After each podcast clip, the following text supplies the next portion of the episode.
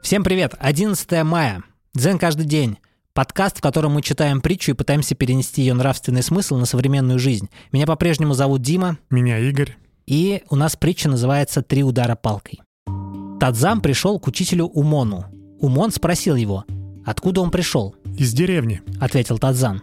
«А в каком монастыре ты был летом?» — спросил Умон. В монастыре Хадзи, что на южном берегу озера. — ответил Тадзан.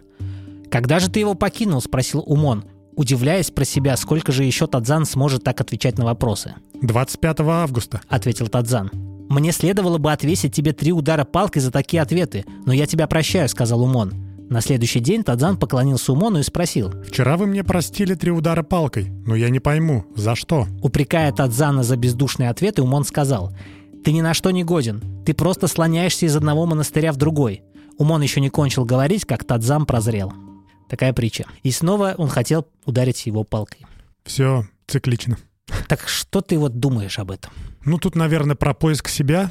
Вместо того, чтобы слоняться по монастырям и подбирать себе подходящий, наверное, лучше заняться поиском себя. А ты знаешь, мне показалось, что в этой притче, вот как м- учитель мог понять, что Тадзан ничем не занят, что он просто слоняется? Ну, наверное, по его ответам, Да, неглубоким. во-первых, нет, его воп- ответы были достаточно глубокие, то есть это же нужно было проследить, в какой день он вышел из Но они монастыря. были четкими. Они были четкими. То есть чем был занят Тадзан все это время? Он учитывал Концентрировался, да, на, на, отв- времени. на грубо времени, говоря. где он был, когда вышел, куда пришел, как Ваня Усович, да? Помнишь, да? Стендапер, который записывает все свои дела, там, все свои траты, что-то еще. Ну, то есть в жизни мы всегда пытаемся записывать все. Пытаемся, как бы, м, как это сказать? Ни- никого не напоминает. Ну, меня, понятно, да.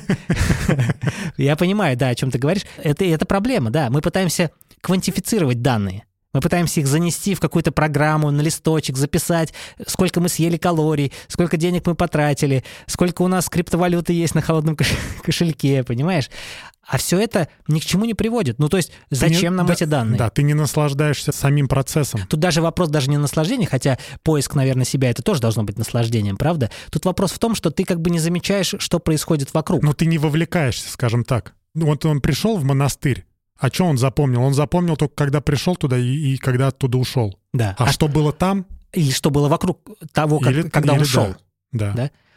С одной стороны, квантификация данных позволяет нам искать э, баланс между тем, что было и что стало, и это помогает. Но с другой стороны, а почему бы просто не понаблюдать за своим состоянием внутренним в моменте, когда ты шел от того, что было и что стало? Может быть, это важнее, нежели данные? Как тебе кажется? Ну да. Это знаешь, как э, кто записывает белки, жиры, углеводы, когда кушает. Да. Он кушает, кушает, и такой, мне надо сейчас записать, записать. А процесс наслаждения самой едой у него не происходит. Да, А здесь У него мысли там уже, где он что-то записывает. Нет, возможно, он наслаждается едой. Возможно, здесь момент того, что он хочет научиться наслаждаться едой, которую он контролирует. Понимаешь? Грубо говоря, он пытается учесть внутри завтрака, обеда или ужина калорийность блюда, да, он добавляет там жиры в пропорции. Вкусна же та еда, которая неконтролируемая, какой-нибудь бургер. Ты не знаешь, сколько там калорий, а там 1200. И ты просто его ешь, и тебе в целом по барабану, потому что очень вкусно, еще колы запил. Да, я понимаю, но тут получается, что палка о двух концах. И так категорично плохо, и так. Ну, то есть где-то должен опять же баланс быть. Понятно, чтобы у тебя в будущем не было проблем, тебе надо питаться правильно. Чтобы питаться правильно, ты должен какую-то статистику для себя сделать Конечно, конечно. Но статистика не должна быть самоцелью. превыше всего. Конечно. Ну, смотри, люди, гедонисты в целом, мы любим наслаждаться жизнью. Наверное, мы созданы для того, чтобы быть счастливыми и наслаждаться жизнью. Понимаешь? А наслаждение жизнью происходит в момент, когда мы любим то, что делаем, то, что едим, то, где находимся и так далее. И когда ты запоминаешь данные, ну, может быть, ты и любишь этот процесс. Вспомним Ваню Усовича. Скорее всего, он любит этот процесс. И, возможно, это нормально. Возможно, учитель не прав.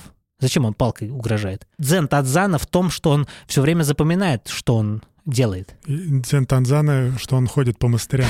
Да-да-да. Кто-то шнурки завязывает Да-да-да, сандали. в сандали. А кто-то ходит по монастырям, слоняется изо дня в день. Но пока он на этой планете, пока он имеет возможность ходить из монастыря в монастырь, война... Слушай, но тут еще знаешь, какой вопрос? Ты говоришь, что люди наслаждаются жизнью. Да. Но много ли таких людей, которые действительно наслаждаются своей жизнью? Ну давай так, а что мешает им наслаждаться Вот и жизнью? вот в этом и проблема, что, возможно, они зациклены, опять же, на чем-то другом и не замечают того, что а жизнь-то их, по сути-то, прекрасна. Да, и, возможно, Тадзан бы не ходил из монастыря в монастырь, если бы он был уд- удовлетворен. Да, Может, он и удовлетворен, только он не дает себе это осознать. Да, да, да. По сути, это все уже есть. Ну да. Если это есть, зачем это фиксировать? Оно же никуда не денется. Ну, то есть, тут идея в том, что зачем фиксировать то, что все равно будет. Или не будет. Зачем фиксировать белки, жиры, если они все равно Они в твоем есть. теле есть? Ну, Вот и ответ. Хороший вывод. Хороший вывод.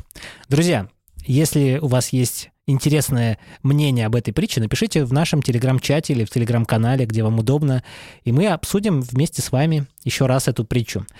Спасибо вам за прослушивание. До завтра. Пока.